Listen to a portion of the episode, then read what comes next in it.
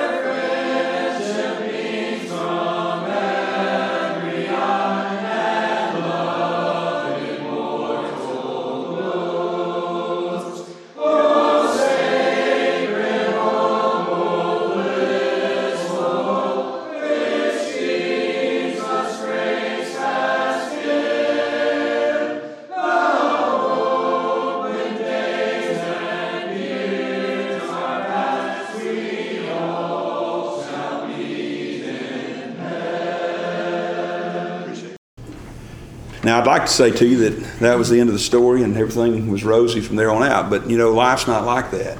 And it wasn't like that for David, it's not like that for us. Right. He had a great victory here. He moved into the city, but we read in verses 7 and 8 that even though David had delivered Keilah, it says it was told Saul that David was come to Keilah, and Saul said, God hath delivered him into mine hand, for he is shut in by entering into a town that hath gates and bars. And Saul called all the people together to war to go down to Keilah to besiege David and his men. Saul's spies had told him, here's David now. David's won this great victory, but now David is he's trapped. He's in, in a prison, if you will, inside these walls of this city. So he made preparations to besiege the city. Now you remember what I said earlier about Saul and about what where you'll go, where you'll end up if you have anger and malice and hatred in your heart.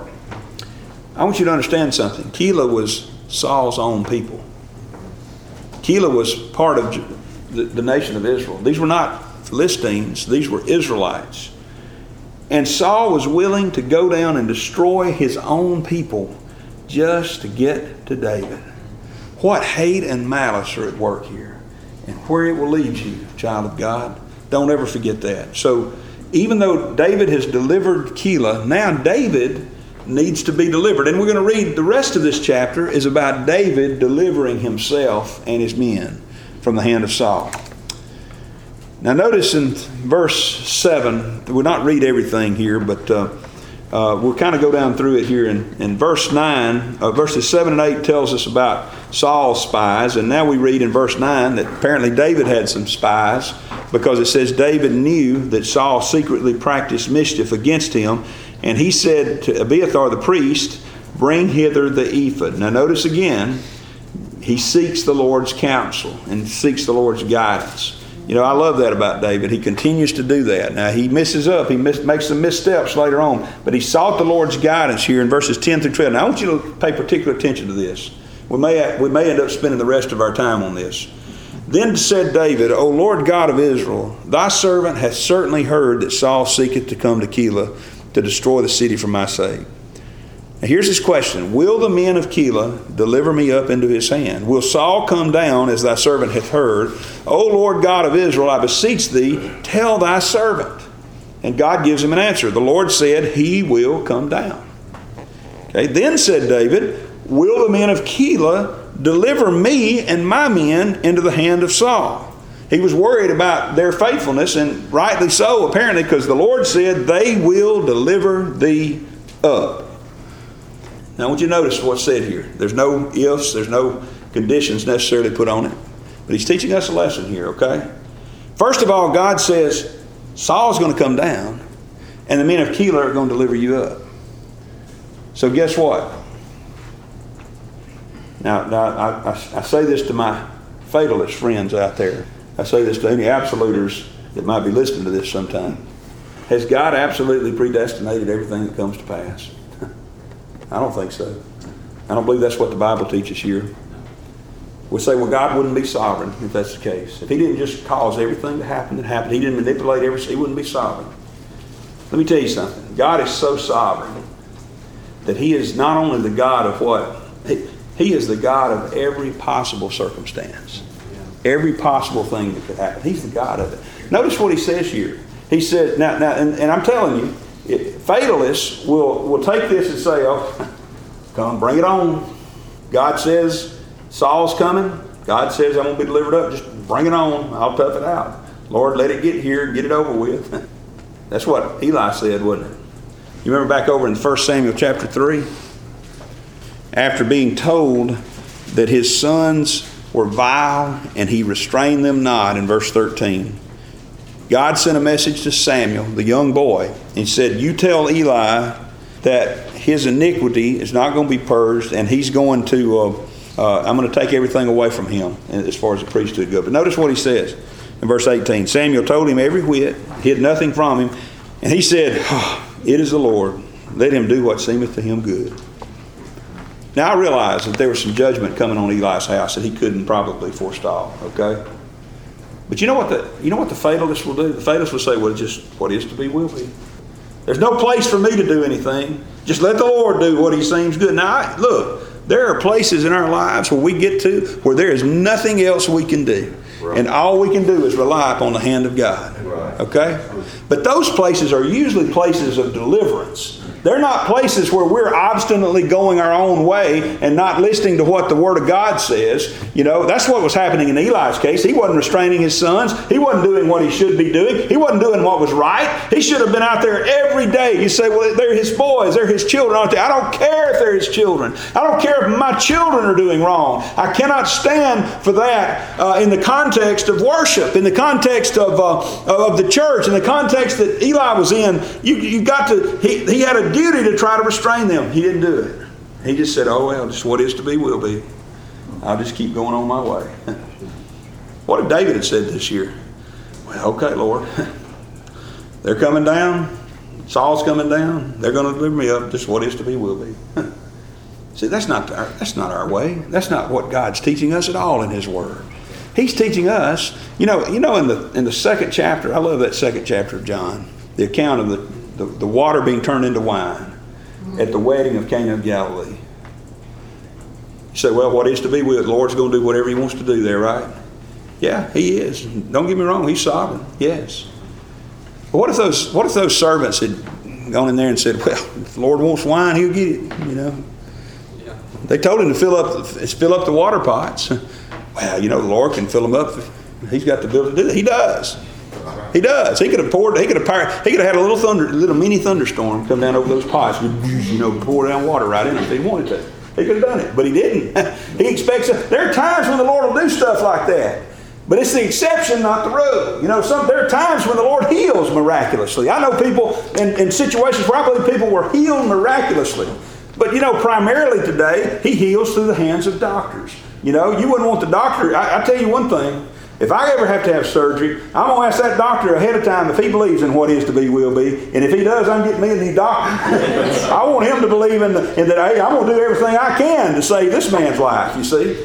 Oh, what is to be will be. We'll just do what it, man, I'm, boy, if I'm going under about that time, whew, I'm going to be scared to death if I'm going under here. Whoa, wait.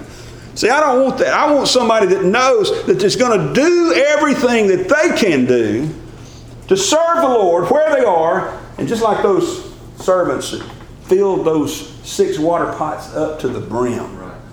See, that's what God, that's, child, that's what we're to do as children of God.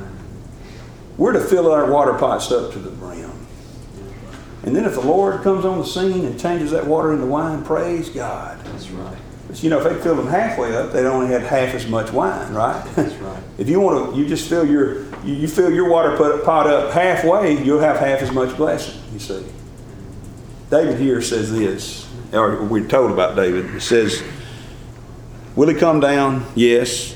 Will the men of Keilah deliver me up? In other words, will they betray me into the hands of Saul? He said, They will deliver thee up. So what did David do? If he was an absoluter, he, he should have said, then David just uh, circled his wagons and sat there and waited till what is to be will be, till it came to pass. But this is what David did. David and his men, which were about 600, then arose and departed out of Keilah they departed and went whithersoever they could go.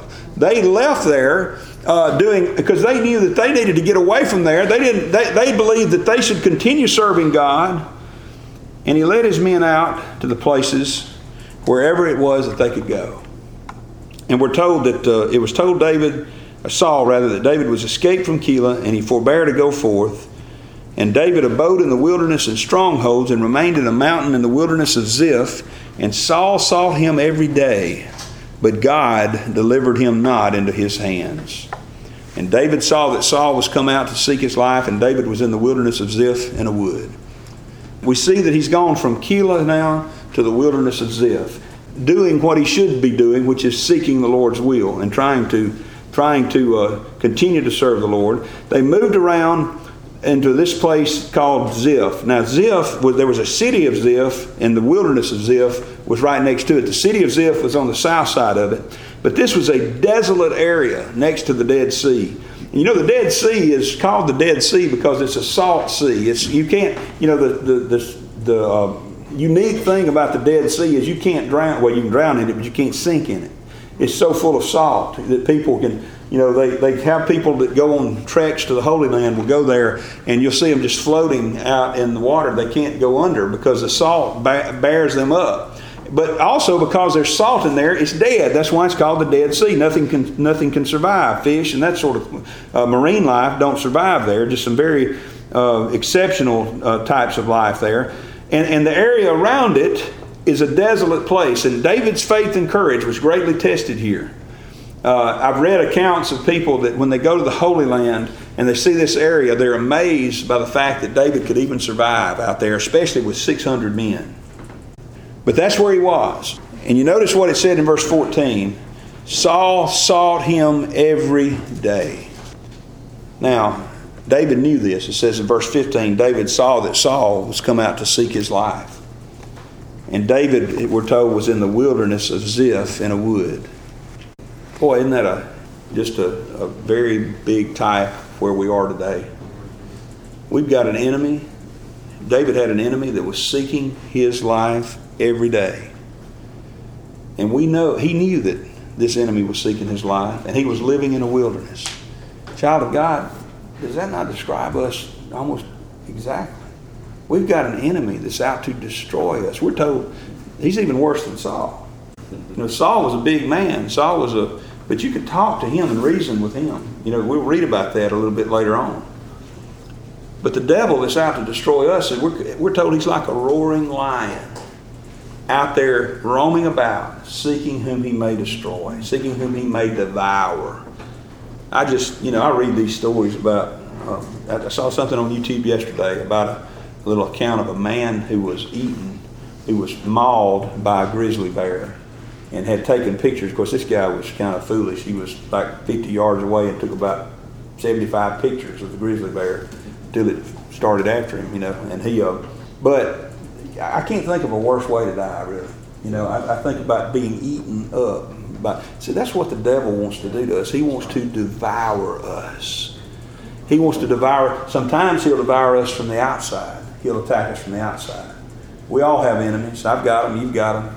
They're out there. They would eat us up if we'd let them. But sometimes he tries to devour us from the inside. I, I tell you, the worst times of my life are not when I'm being assaulted from the outside it's when I'm being eaten alive from the inside. Oh my! I've been there so many times where I'm just in a knot, where I'm either angry or depressed or ill or or fearful or whatever. Up to the point where where you know your stomach gets in a knot. Maybe you, you know you get to that point, child of God, and you'll if you let those things that are carnal uh, have their head, if you will. You know, if you don't restrain them with a bridle like you would a horse, if you just let the you just let the horse run, there's no telling where you'll end up. That's what David had. David had an enemy that was after him every single day. And he was a dedicated enemy. And he's out there in this wilderness. And you know, occasionally we read about in the uh, account of Boaz and Ruth that Boaz told his, uh, his men, he said, You drop handfuls of purpose for her. You drop handfuls of purpose for her here and there just leave a little more there for her to get as she's gleaning in the field. I believe God does that for us sometimes, and I believe He did it here for David in verse 16. Verse 16 through 18, we read about the last time that David and his best friend were ever together. It says, Jonathan, Saul's son, arose and went to David into the wood and strengthened his hand in God. And he said unto him, Fear not, for the hand of Saul my father shall not find thee, and thou shalt be king over Israel, and I shall be next unto thee and that also Saul my father knoweth. And they two made a covenant before the Lord, and David abode in the wood, and Jonathan went to his house. This is sort of an aside here that, that the, the writer gives us, but I believe it's important because as David's out here in this wilderness, there's some things, you know, he's surrounded by lions, remember? He, he's surrounded by people that hate him. And then God suffers and allows, providentially, I believe, this one man of all the men in the world that loved David the most to come visit with him. Just a little little time. And it says that he strengthened his hand in God. You know, that's why the prayer was prayed this morning about fellowship. That's why fellowship is so important. I haven't seen you on, out on the campaign trail. I haven't been able to be around people from very much on the campaign trail or out in work or out in wherever else it is that I go that really love me and really have my best interest at heart. But when I see you, when we see each other, it thrills my soul. It thrills my soul. I was contacted the other day by Elder uh, Clayton Nowell, who's a dear brother, his you know brother Kenneth's uh, father. He was just asking me, just getting in touch, check on me, see you know what's going on, how, tell, asking some questions about what you know. Just I've been contacted by some people recently that don't like me. you know, they're they're trying to trying to bring me down. You know, or or at best they're just kind of I don't know about you. What do you know? What's what's what's the real story? You know that sort of thing. But boy, it's a blessing when I find somebody that really does love me, and nobody loves me like other children of God do. You know that? That's why we need this church. You know, the church is is a reflection of the Lord Jesus Christ. And we ought to come here whether we want to or not, just because He said to. But I'm telling you, child of God, we want we ought to want to come here. And I know that I know. Don't don't misunderstand me. I get up some mornings and don't want to be here. I get up some Sunday mornings and it'd be so much better just I think to just stay at home and just you know go fishing or go watch a ball game, do something else. I just don't want to see anybody. You ever been there? Oh, I don't want to see anybody. I just want to be you know, I just want to vegetate and leave the world out. Nobody. But you know, let me tell you something. When I come here, my heart rejoices. I think did we sing that song? How did my heart rejoice to see? I mean, I, I, I rejoice to see you.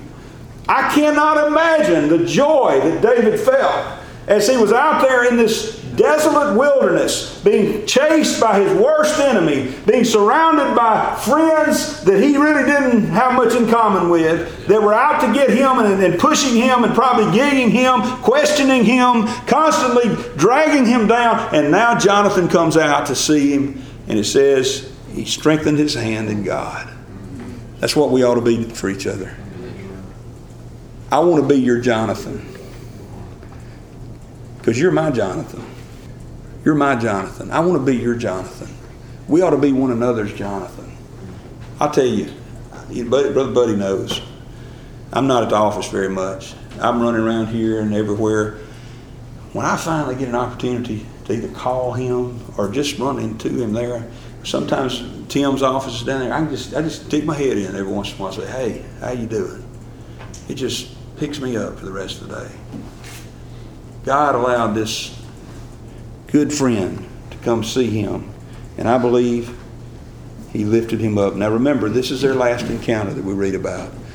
We don't read Jonathan's name again until the 31st chapter of this book of 1 Samuel when he's laying dead on the battlefield. And that's the last time we know of that they, that they come together. Now, let me just say this to you. I, and, and, you know, I, I, hesitate to say these things. It sounds like what you hear in the Arminian world. But we need to not forget this. This could be the last time we're together. When you see one another, it could be the last time we see one another.